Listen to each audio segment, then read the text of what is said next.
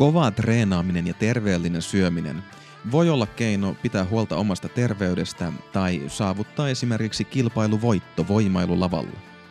Mutta treeni ja ruoka voi olla myös työkalu monta muuta tavoitetta ja motivaatiota varten. Lähdetään ottamaan selvää, mitä Disneyn Herkules, motivaatiota käsittelevä itseohjautuvuusteoria ja lihasdysmorfia-niminen mielenterveyshäiriö voivat meille kertoa treenin taustalla piilevistä salaisista motivaatioista.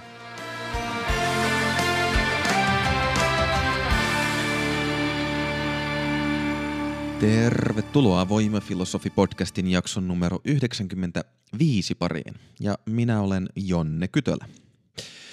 Tässä ollaan muutaman jakson ajan pyöritelty tavallaan löyhän rennosti erilaisia keloja treenin ympärillä, mutta se viitekehys tai ne tausta-ajatukset, joita ollaan käytetty, on tullut kognitiotieteistä – ja evoluutiosta. Muutamia jaksoja sitten vähän kognitiotieteellisestä näkökulmasta puhuttiin siitä, miten meillä on esimerkiksi sellaisia aivoalueita, jotka alun perin on syntyneet sitä varten, että me voidaan koordinoida meidän fyysisiä liikkeitä. Ja näyttää siltä, että myöhemmin näitä aivoalueita on alettu käyttää sitä varten, että me voidaan koordinoida vaikkapa meidän sosiaalista toimintaa ja olla esimerkiksi reiluja toisiamme kohtaan. Ja tämä prosessi, jossa näin tapahtuu pitkällä aikavälillä, sukupolvien aikana, evoluution aikana, niin siinä tämä, että niin kuin erilaiset ominaisuudet, erilaiset työkalut otetaan erilaisen käyttöön, niin sitä kutsutaan eksaptaatioksi. Tästä puhuttiin kanssa tässä parin jakson aikana jonkin verran. Tyyppiesimerkkinä vaikka se, että meillä oli alun perin todella, todella, todella alkeelliset silmät, joilla saatto pikkasen tunnistaa valon aallonpituuksia ja vaikkapa meillä ihmisillä tai petolinnuilla on sitten kehittyneet valtavan tarkat, taitavat ja hyödylliset silmät. Eli tätä kautta pikkuhiljaa evoluution myötä semmoinen yksinkertainen rakenne eksaptoitui joksikin monimutkaiseksi ja voi sanoa, että paljon tarkemmaksi työkaluksi. Ja tämä työkalun teema on itsellä ollut päässä tässä tosi paljon ja siitä puhuttiin eritoten viime kerralla, kun pohdittiin sitä, että no, meillä on fyysisiä treenityökaluja, käytännön treenityökaluja, kahvakuulia, levytankoja, ruokaa voi pitää jonkinlaisena työkaluna. Mutta sitten sitä laajennettiin sitä ajatusta, että hetkonen me ihmiset verrattuna muihin eläviin olentoihin, niin me käytetään kaikenlaisia työkaluja – ei ainoastaan konkreettisia. Me käytetään myös abstrakteja työkaluja. Meillä on kirjoitustaito, meillä on laskutaito ja kaikenlaisia eri sosiaalisia työkaluja, mitä me käytetään, jotka ei varsinaisesti ole semmoisia, että me niihin käsillä tartutaan. Mutta jos ne on hyviä työkaluja, niin me silti voidaan saada niistä hyvä ote, niin sanotusti. Ja viime kerralla puhuttiin siitä, että monet tällaiset työkalut voi olla psykoteknologioita, mielen työkaluja. Ja noiden teemojen ympärillä nyt tavallaan pyöritään ja se, mitä mä jotenkin haluan lähteä tänään pohtimaan, ja tässä varmaan saattaa vierähtää muutamia jaksoja, on se, että minkälainen työkalu treeni oikeastaan meille voi olla? Onko siinä mitään muuta kyseessä kuin se, että no me halutaan treenituloksia? Ja tänään eritoten perspektiivinä tulee olemaan motivaatio. Sillä työkalujen käyttö, sehän vaatii motivaatiota. Jos mulla ei ole motivaatio, niin enhän mä sitten tartu siihen kahvakuulaan. En mä mene salille. En mä tee mun treenitavoitteita tukevia ravintoon ja palautumiseen liittyviä valintoja ja toteutan niitä, jos, ei mä, jos en mä ole jollain tavalla motivoitunut. Ja tätä kautta mä haluaisin lähteä ymmärtämään vähän paremmin sitä, että jos me katsotaan meidän motivaatiota psykologian näkökulmasta, lähdetään sillä aika puhtaalta pöydältä, ei sille, että no mikä mua motivoi, ei aleta suoraan kysyä niitä kysymyksiä, vaan kysytään, että no miten motivaatio oikein toimii, mistä siinä on kyse. Niin jos sit, siihen saa jonkinlaisia vastauksia, niin voiko siitä alkaa päättelemään, että miksi me oikeastaan treenataan? Paljastaako se sieltä treenin takaa jotain sellaista, mitä ei ehkä ole huomannut aiemmin? No, siinä on tämä taustakehikko ja kertaus. Mutta lähdetään varsinaisesti liikenteeseen Disneyn Herkules-elokuvasta. Se on itselle yksi mun lempielokuvia ja mä oon aikuisielläkin katsonut sen muutamia kertoja. Ja yhä tähän päivään asti täytyy sanoa, että eritoten ne elementtititaanit, se kivi, jää, laava ja myrskytitaanit, jotka sitten kun pahis Hades Jumala ne vapauttaa, niin hyökkäävät Olympoksen jumalten kimppuun, niin ne vaan on ollut tavattoman siistejä. Mä yhä saan niistä valtavat kiksit. Mutta tuossa Disneyn Herkuleksessa, niin no sen lisäksi, että Herkules näyttää fysiikalta aika paljon Arnold Schwarzeneggeriltä, eikä liene sattumaa, että Arnold oli 80-luvulla ja Herkules tuli sitten, mitä oliko se 97. Että varmaan saanut aika paljon inspiraatiota sieltä, ainakin ulkomuodoltaan. Niin siinähän on aika paljon erilaisia elementtejä, jotka voi alkaa pikkasen raottamaan jo kysymyksiä siitä, että mikä voi motivoida. Siellä on tämä ihanteiden mukainen ulkomuoto, ajatuksia sankarillisuudesta, maskuliinisuudesta, voimasta. Ja asetetaan myös jollain tavalla sen elokuvan myötä, sit kun Herkules joutuu kasvamaan siinä ihmisenä, niin hän joutuu pohtimaan niitä kysymyksiä ja tekemään valintoja myös sen äärellä, että mikä on tärkeää, onko joku fyysinen voima tai ulkoiset asiat tärkeitä ja mikä niiden suhde on sisäisiin asioihin tai sellaisiin asioihin, mitä ei samalla tavalla voi käsin kosketella tai ihan niin suoraan kokea kuin vaikkapa muiden ihailua ja suosiota. Ja vaikka mä nyt puhun tässä Herkuleksesta, maskuliinisesta sankarihahmosta, niin tarkoitukseni ei ole pelkästään puhua miesnäkökulmasta tai antaa ymmärtää, että nais vain miehille relevantteja asioita. Mä ajattelen, että nämä on aika yleisinhimillisiä teemoja, mutta – oman kokemuskenttäni pohjalta niin kuitenkin käytän paljon näitä miehisiä esimerkkejä, kun se tuntuu luontevammalle. Mutta jos olet nainen tai jonkinlainen muunlainen tallaaja, niin käytä omia esimerkkejä. Niitä varmasti löytyy. Jos katsotaan tätä kysymystä motivaatiosta, niin aikanaan jaksoissa 50 ja 51 mä kävin läpi itseohjautuvuusteoriaa, joka on aika paljon käytetty, aika paljon tutkittu teoria motivaatiosta. Se on aika hyvä, mä pidän siitä, se on mun mielestä aika helppo loppujen lopuksi ottaa haltuun. Siinä on muutamia peruselementtejä, että sitä voi alkaa omassa ajattelussa ja omassa elämässään pohtia. Mutta sitten kun mä tarkastelin sitä vähän syvemmin, niin toki välillä tulee sellainen olo, että okei se on teoria ja kaipaisi siihen vähän enemmän niin kovaa tieteellistä näyttöä ja perusteita silleen, miten se oikeasti toimii niin kuin meidän vaikka aivojen tasolla tai mitä siellä oikeastaan on meneillään, jos katsoo meitä fyysisinä olentoina ja aivokemiallisina olentoina. Mutta se nyt on sivuseikka. Itseohjautuvuusteoria on ihan kovaa valuuttaa, kun motivaatiota pohditaan. Ja kun mä lähdin miettimään sitä suhteessa tähän Herkulekseen, niin se antoi jo ihan hyvää osviittaa siitä, miten sitä voisi hahmottaa. Nimittäin itseohjautuvuusteorian toinen kahdesta keskeisestä näkökulmasta on se, että me voidaan jakaa meidän motivaatio sisäiseen ja ulkoiseen motivaatioon. Ja tämä nyt tulee siinä Herkulesleffassa aika hyvin mun mielestä esiin siinä mielessä, että se elokuvan ensimmäinen puolisko käsittelee sitä, miten Herkules ottaa sen oman fyysisen lahjakkuutensa haltuun ja sitä kautta ansaitsee kansansuosion olemalla sankarillinen, tekemällä sankarillisia tekoja.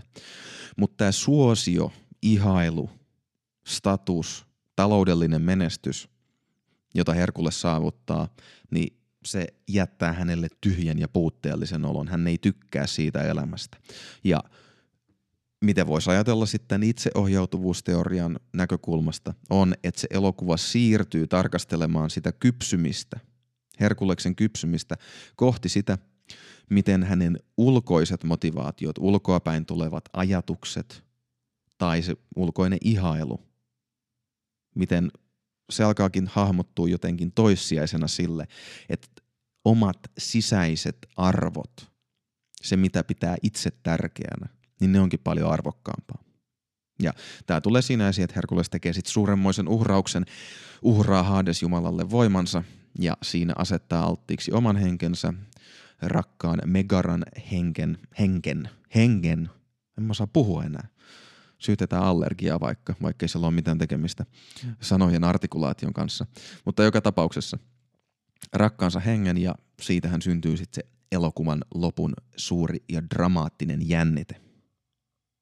No, tämä sisäisen ja ulkoisen motivaation elementti tai näkökulma on se itseohjautuvuusteorian toinen puoli. Ja toinen on se, että siinä teoriassa on ajateltu niin, että meitä ihmisiä motivoi kolmenlaiset asiat. Meitä motivoi se, että jos me voidaan toimia omaehtoisesti näiden omien arvojen ja omien tavoitteiden mukaisesti. Sen lisäksi meitä motivoi se, että me voidaan käyttää omia kykyjämme ja harjaantua niissä. Englanniksi puhutaan sanasta mastery, jonka taisin mainita tuolla jaksossa 86 tai 87, kun puhuttiin myös leikistä ja taitojen hankkimisesta suhteessa voimailuun. Ja viimeisenä yhteisöllisyys. Se, että tämä kaikki toiminta tapahtuu jollain tavalla vuorovaikutuksessa muiden kanssa, sillä että se on hedelmällistä ja kehittävää muillekin kuvaa itselle. Ja jonkinlaisena sankarihahmona lähtökohtana, kun miettii, että ajatus on, että nyt kun me katsotaan sitä leffaa ja Herkules on tämä voimakas sankari, niin siinä jo piilee se omaehtoisuus, että Herkules haluaa olla sankari ja omanlaisensa suuri kypsyminen ja suuri oivallus hänelle taitaa olla se, että se varsinainen sankaruus ei ollut sitä, mitä hän alun perin ajatteli, että se olisi. Olla muiden ihailema. Se, että on action figureja itsestä myynnissä ja pirtelöitä nimetty omalla nimellä. Niin se ei ehkä ollutkaan se sankaruuden pointti. Vaan että ennemmin se sankaruuden pointti on nimenomaan elää niiden omien arvojen mukaan. Ja tarpeen tulla myös tunnistaa se arvoristiriita siinä, että mä teenkin jotain sellaista ja nyt mikä ei mulle tuotakaan sitä kokemusta siitä, että mä elän arvojeni mukaisesti. Mitä mä sitten teen? Ja se on se suuri sisäinen konflikti. Samalla se kyvykkyys, omien kykyjen haltuottaminen nyt, se on varsinkin sillä leffan alkupuolella, niin sehän on erittäin voimakkaasti läsnä, kun Herkules hakeutuu tämän Phil-valmentaja Faunin, eikö se ollut? Fauni. Joo, kentaurit on niitä, joilla on hevosen alakroppa ja ihmisen yläosa ja faunit on niitä, joilla on vuohen alavartalo. Niin tämän Phil-valmentajan pakeille ja siitähän lähtee omien kykyjen, omien taitojen harjaannuttaminen ja se itsessään on motivoivaa, innostavaa. Ja viimeisenä sitten se yhteisöllisyys. Ehkä jos miettii sitä juuri sitä hetkeä, kun Herkules kohtaa sen tyhjyyden, mikä seuraa siitä huomion ja ihailun saamisesta. Tai siitä, että se ei ole sellaista kuin mitä ehkä oletti. Niin siinä näkyy se yhteisöllisyyden puute, se yhteyden puute syvällisemmällä tasolla muisi, muihin ihmisiin. Niin tässä mielessä mä sanoisin, että toi Herkules-leffana on aika hyvä ikkuna siihen, että mistä motivaatiossa on kyse – mutta siinä tulee vielä omanlaisensa jännite siinä mielessä, että jos sitä leffaa katsoo ihan vaan, okei se on animaatio, mutta ajatellaan nyt, että siinä on niin kuin ihmishahmo, Herkules. Suuri ja voimakas, komea, lihaksikas, omalla tavallaan virheetön hahmo ainakin päällisin puolin. Niin siinä tulee vähän se jännite, että ikään kuin tarinankerronnan näkökulmasta – jos haluaa kuvata sankaria, sellaista tyyppiä, joka loppujen lopuksi tekee kriittisellä hetkellä oikeat valinnat, on kyvykäs, on ihailtava, niin sitä on jotenkin tosi luontevaa kuvata tolle visuaalisesti sellaisena hahmona, joka on tosi lihaksikas, tosi voimakas ja komea – että ikään kuin se lihaksikkuus, voimakkuus ja komeus on symboli sille, että tämä hahmo, katso häntä, hän on, hänessä on jotain sellaista sankarillista, jota tässä tarinassa yritetään välittää. Mutta samaan aikaan se ulkomuoto viestii samalla, että no, kyllä ne lihakset ja kyllä se voima on myös aika tärkeää. mistä syntyy se tavallaan se ulkoisen ja sisäisen jänniteet. Katsomalla sitä elokuvaa, jos sitä katsoo symbolitasolla, niin sen voi jotenkin sivuuttaa, että hei, ei ne olekaan niin tärkeitä ne voima ja lihakset, vaan se sisäinen muutos. Mutta samaan aikaan ilmi selvästi, mitä siinä näkyy, on se, että se tyyppi, jota kannattaa katsoa, se sankari, se mielenkiintoinen tyyppi, niin kyllä se on myös vahva ja lihaksikas. Ja Herkules nyt on toki moderni Disney-elokuva, mutta myös muinainen myyttinen hahmo. Ja Kreikasta hän ponnistaa ja niin ponnistaa myös filosofi Sokrates. Ja mä jotenkin mietin tuossa Herkuleksen kohdalla Sokrateen sanontaa siitä, että on häpeällistä miehelle tai ihmiselle, jos hän ikääntyy näkemättä ja kokematta sitä kauneutta ja voimaa, mihin hänen kehonsa on kykeneväinen. Ja tässä alkaa jo kuoriutua esiin jollain tavalla myös se, että meillä on paljon muitakin motivaatioita. Tai sanotaan, että noiden itseohjautuvuusteorian yleisten kategorioiden taustalla piilee paljon muutakin kuin vaan sellainen ajatus, että no hei, on siistiä, jos mä oon yhteydessä muihin tyyppeihin ja vielä samalla on tosi siistiä, jos mun taidot kehittyy ja on tosi kiva, jos mä saan itse päättää, että mitä mä teen, olla omaehtoinen sen suhteen, niin joo, no kaikki on tosi positiivisia juttuja periaatteessa, tai ainakin ensi kuulemalta. Mutta sitten kun alkaa rapsuttaa pintaa, niin missään kohtaa itseohjautuvuusteoriaa ei ainakaan mun tietojen valossa puhuta siitä, että sen mikä meitä motivoi – vaikkapa nimenomaan salilla, siellä missä me yritetään tulla vahvemmiksi, siellä missä me yritetään tulla lihaksikkaammiksi, niin missään ei sanota sitä, että se olisi pelkästään positiiviset motivaatiot, hyvältä tuntuvat motivaatiot, jotka meitä ajaa.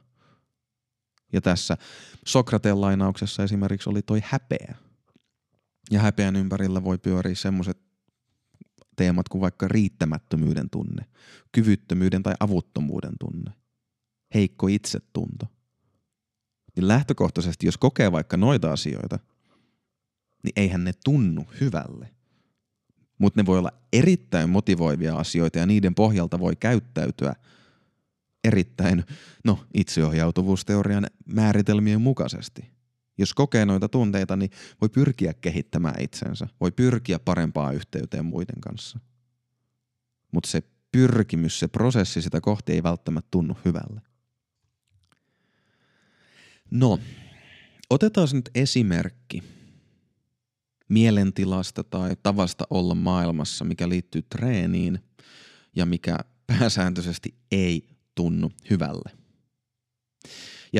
Ennen kuin mä sanon mikä se on, niin sanotaan nyt, että itse pidän aika usein siitä filosofian harjoittamisesta tai filosofian lukemisesta, ö, oppimastani tavasta, että käytetään äärimmäisempiä esimerkkejä nostamaan esiin joitain rakenteita tai ajatuksia. Ja tarkoitus ei, nyt kun tässä mennään tähän esimerkkiin, ole, tarkoitus ei ole sanoa, että koko maailma on tällainen ja kaikki ihmiset, jotka treenaa, on tällaisia – mutta mielenkiintoinen esimerkky, joka voi tuoda esiin aika kouriin tuntuvalla tavalla niitä erilaisia motivaatioita, joita meidän treenin takana piilee. Ja se on lihasdysmorfia. Eli yksi tämmöinen niin kuin pakkomielteiseksi määritetty äh, mielen häiriö, joka koskee sitä, että näkee kehonsa erilaisena kuin se todellisuudessa on. Ja lihasdysmorfia on kutsuttu esimerkiksi bigoreksiaksi tai megareksiaksi tai jopa käänteiseksi anoreksiaksi. Ja siinä on ideana se, että ihminen näkee kehonsa pienempänä ja heiveröisempänä kuin mitä se todellisuudessa on. Ja semmoinen jonkinlainen, no en mä tiedä onko tämä niin ikääntynyt juttu tai ajatus, että 90-luvulla tästä on kai alettu puhua enemmän, mutta kuitenkin semmoinen omanlaisensa klassikko tästä on kehon rakentaja – joka on ihan hirvittävän lihaksikas, mutta katsoo peiliin ja jotenkin näkee itsensä pienenä, fyysisesti riittämättömänä ja jokainen lihas, mihin hän vaan kiinnittää huomionsa, näyttää jotenkin puutteelliselta tai liian pieneltä. Ja jälleen tämä alkaa raottaa sieltä negatiivisempien motivaatioiden kautta sitä, että meitä voi oikeasti motivoida tosi monet erilaiset tavat olla ja kokea itsemme tai maailma treenaamiseen, voimailuun. Kun esimerkiksi tässä lihasdysmorfian tapauksessa se, mikä siellä taustalla piilee, on niin kuin tosi voimakas hädän tai henkisen pahoinvoinnin tunne siitä, että oma keho on jotenkin huono. Se tuntuu epämiellyttävältä, jos joku muu tarkastelee sitä, että on vähän niin kuin jatkuvasti jonkinlainen pakkomielteinen suhde omaan kehoon siinä määrin, että sen kehon ympärillä pyörivä treenaaminen, sen ravitseminen ja sen lepääminen alkaa haitata kaikkea muuta elämää. Toki kysymys siitä, että no mitä se tarkoittaa, että jokin asia haittaa ja milloin kyseessä on elämäntapa, niin se ei ole ihan yksinkertainen ja mä en sano, että siihen on yksinkertaisia vastauksia. Mutta joka tapauksessa ei ole vaikeaa kuvitella henkilöä, joka rakentaa koko elämäntapansa treenaamisen ja oman kehonsa kehittämisen ympärille. Sillä tavalla, että jos ulkopuolelta katsoo, että no miten tämän ihmisen sosiaaliset suhteet menee, miten tämän ihmisen työelämä menee, miten tämän ihmisen mahdollisesti muut harrastukset menee, niin voi olla, että se on muilta osin erittäin, erittäin niukkaa ja jopa pitkällä aikavälillä terveydelle haitallista. Esimerkiksi sosiaaliset suhteet on meille valtavan tärkeitä terveyden kannalta, eritoten mielenterveyden. Ja jos ne on huonossa jamassa, niin terveysongelmia luultavasti seuraa siitä. Mua jotenkin puhuttelee tämä lihasdysmorfian näkökulma sen takia, että se nimenomaan alkaa raaputtaa sitä pintaa pois siitä, että kun puhutaan motivaatiosta, niin ajatellaan jotenkin aina, että se on jotenkin hyvän tuntuista. Tai että motivaatio on jotenkin positiivinen asia. Siis toki se voi olla sitä ja monesti se on, mutta ei se ole ainoastaan sitä. Esimerkiksi jos aikanaan kuuntelit, ää, mistä hän alkoi, ehkä jaksosta 52, oli monen jakson katsaus tunteisiin ja siihen, siihen tosiasiaan, että meillä on oikein hyvä paletti myös negatiivisia tunteita ja me ihmiset, meidät on viritetty silleen, että keskimäärin me koetaan negatiiviset tunteet voimakkaammin. Eli semmoiset tunteet, jotka yrittää työntää meitä pois epämiellyttävistä tai uhkaavista tai vaarallisista asioista. Ja ne on valtavan motivoivia. Niin tällaisen voimakkaasti lihasdysmorfisen tyypin kohdalla, niin kyllä mä luulisin, että se mielenmaisema on nimenomaan motivoitunut. Se on erittäin motivoitunut. Sehän on supermotivoitunut. Jos Instagramissa näkee tyyppi, joka on superlihaksikas ja niin päin pois, niin jos hänellä on myös lihasdysmorfia, koska ei kaikilla superlihaksikkailla sitä ole, niin voi ajatella, että tolla tyypillä on kyllä motivoitunut tila ja se näkee tuloksista, mutta onko sillä kivaa? Onko se motivaatio innokkaan tekemisen – positiivisten, niin kuin, että jes, mä pääsen yhteyteen uusiin ihmisiin tämän mun harrastuksen kautta, mä kehitän mun taitojani, mulla on sellainen olo, että mua ajaa mun sisäiset arvot, että tämä on mulle jotenkin tärkeä asia itsessään, mä nautin tästä prosessista, vai onko se ennemmin sitä, että yrittää paeta sitä pahaa oloa, joka tulee siitä, kun se oma psyyke sanoo, että sä oot liian pieni, sä, sä oot kelvoton, sä oot huono, ei ole tarpeeksi voimaa, ei ole tarpeeksi isoja lihaksia, niin Mm. No joo. Sitten kun miettii motivaatiota omassa elämässä tai lähtee miettimään niin kuin henkilöhistoriaa, niin se nostaa motivaatiosta myös toisen näkökulman esiin, nimittäin sen, että eihän meidän motivaatio synny tyhjiössä – ei motivaatio, vaikka se hetkittäin meillä on korkea motivaatio, toisena meillä on matala motivaatio, ehkä joskus on elämässä ajanjakso, pitkäkin sellainen, jolla ei ole lainkaan motivoitunut tai on hypermotivoitunut tai ehkä joku motivaation häiriö, vaikkapa bipolaarinen mielenhäiriö, että toisena hetkenä on aivan ylimotivoitunut ja toisena ei saa aikaiseksi yhtään mitään tai mitä tahansa. Niin nämä meidän motivaatiot, se miten ne meidän omassa elämässä on kehittynyt, niin niillähän on historia. Ja esimerkiksi tästä lihasdysmorfiasta lukiessani, niin tutkimukset on osoittanut sen, että näillä henkilöillä on luultavasti taustallaan traumaattisia kokemuksia. Voi olla fyysistä pahoinpitelyä, seksuaalista kaltoinkohtelua, kiusaamistaustaa, pilkkaamista. Ja tämä ei ainoastaan tarkoita tosiaan sit noita enemmän fyysiseltä kuulostavia, vaan esimerkiksi huonot kiintymyssuhteet vanhempiin voi olla aika iso juttu. Ja mä luulen, että mä tuun ensi jaksossa muuten puhumaan tosta enemmän, nimittäin mä bongasin tutkimuksen, joka tutki nimenomaan äh, kehonkuvaa miehissä ja heidän isäsuhteitaan. Niin siellä on aika mielenkiintoisia linkkejä myös viime jaksojen teemoihin ja tonne jaksoihin just 86, 87, 88, missä voimaharjoittelua ja leikkiä pohdittiin ja leikin funktioita. Niin, joka tapauksessa voi olla sitä traumataustaa ja se, mitä sillä lihasmassalla saattaa saavuttaa, on kokemus siitä, että on parempi. Ja se kokemus siitä, että se jatkuva uhkaava tila, että itsellä on huono olla ja itse on kelvoton, niin se ahdistus vähenee, mitä lihaksikkaammaksi tulee. Toisaalta ongelmaksi voi syntyä sitten se, että lihasta ei voi kasvattaa loputtomiin. Ja jos se oma hyvinvointi on perustunut siihen, että lihasmassa jatkaa kasvuaan koko ajan, niin jossain vaiheessa lasku tulee maksettavaksi siinä muodossa, että se kasvu lakkaa ja sitten se ahdistus alkaa taas nousta. Ja kun mä luen näitä juttuja lihasdysmorfiasta ja myös sitten kattelen, mitä muut siitä on sanottu, esimerkiksi, että huono itsetunto on voimakkaasti yhteydessä siihen, että on tyytymätön omaan kehoonsa tai kokee olemansa tyytymätön omaan kehoonsa ja myös sitten tähän äärimmäisyyksissä niin tähän lihasdysmorfiaan.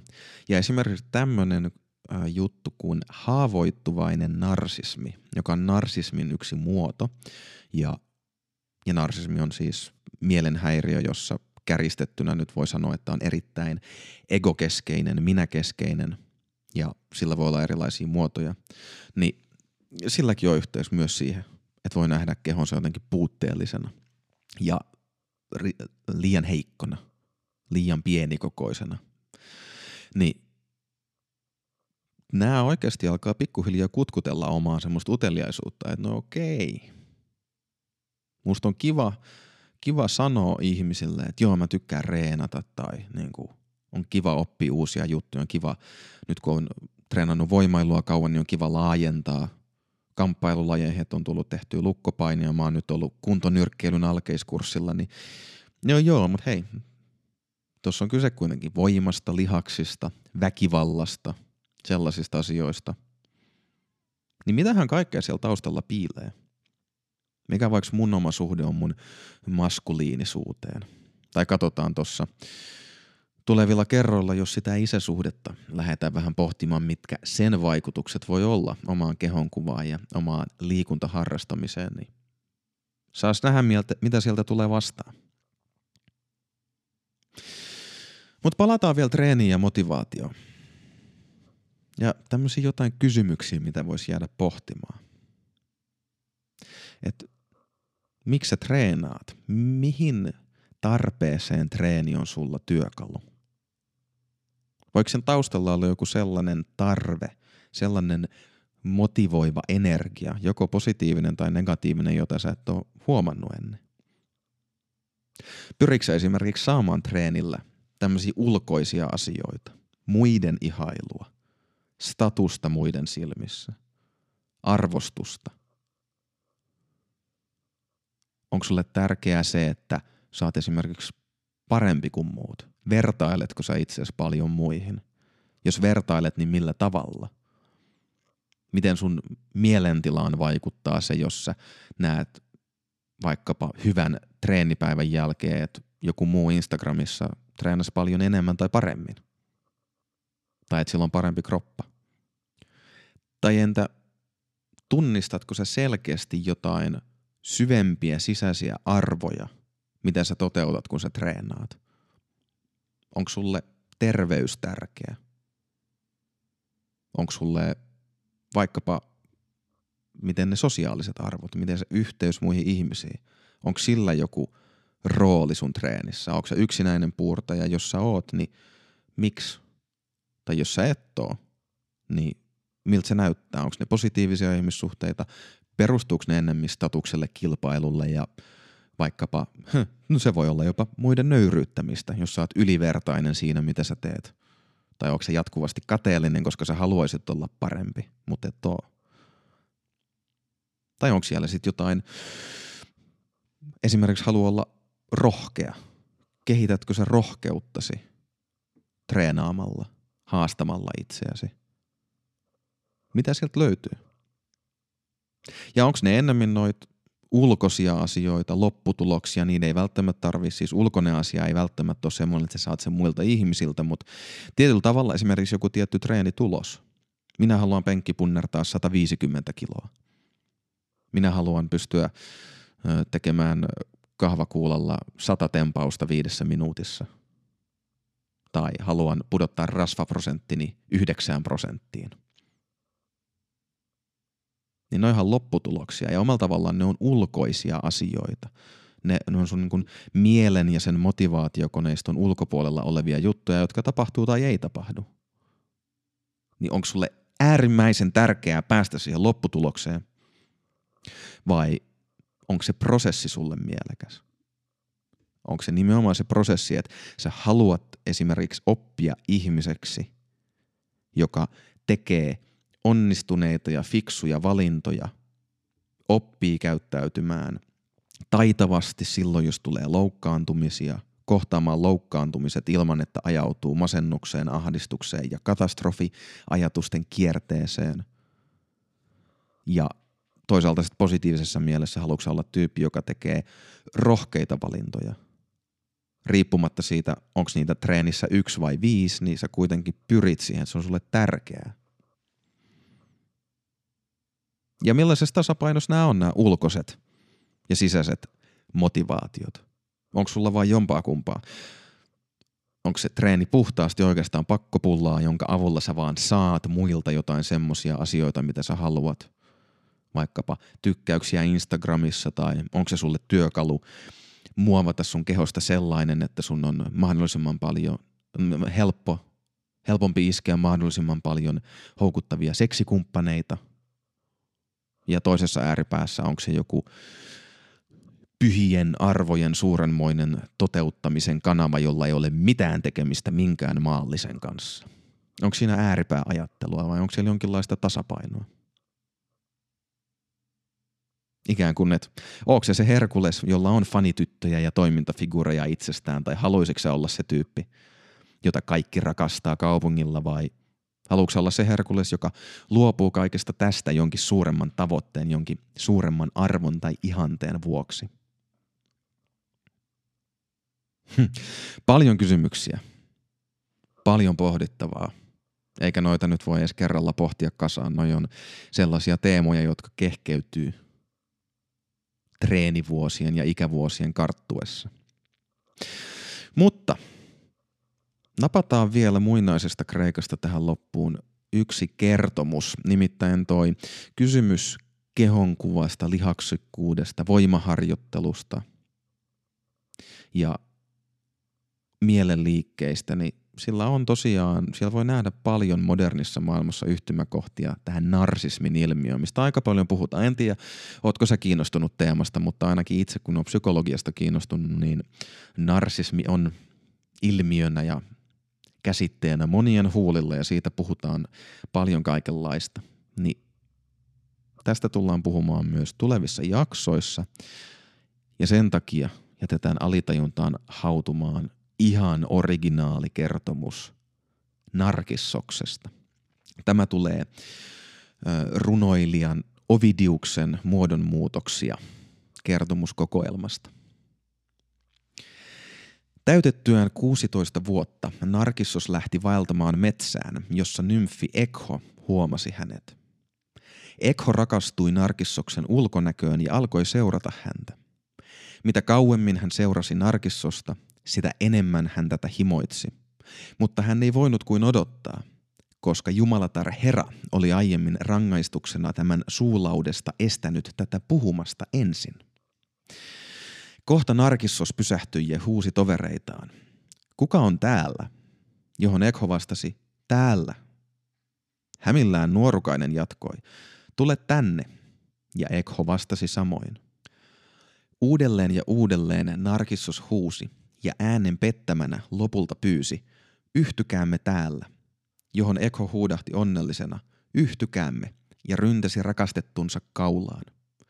Narkissos pakeni tältä huudahtaen, irroita kätesi, mieluummin kuolo kuin että koskaan hyväilisit minua. Ekho vastasi, hyväilisit minua, ja pakeni syvälle metsään torjumisen masentamana. Ekhon ruumis riutui pois, ja vain hänen äänensä jäi vastaamaan kutsujille kukkuloilta. Samalla tavoin Narkissos torjui kaikki muutkin, ja lopulta yksi torjutuista pyysi Jumalia kieltämään tältä sen, mitä tämä koskaan rakastaisikaan. Jumalatar Nemesis kuuli rukouksen ja toteutti toiveen. Narkissos saapui koskemattomalle ja peilityynelle vuoristolähteelle Thespiaihin, ja kumartuessaan juomaan siitä, hän huomasi oman kuvajaisensa. Hän rakastui tähän välittömästi ja ihaili kuvajaisensa jokaista piirrettä suudellen sen huulia. Väsymys ja nälkä eivät saaneet häntä poistumaan kuvansa äärestä, ja niin hän kuihtui lähteen äärellä, kunnes lopulta kuoli pois. Najadit ja dryadit voihkivat suruaan kuoleman johdosta, ja Ekho kaiutti heidän huokauksiaan aina uudelleen ja uudelleen.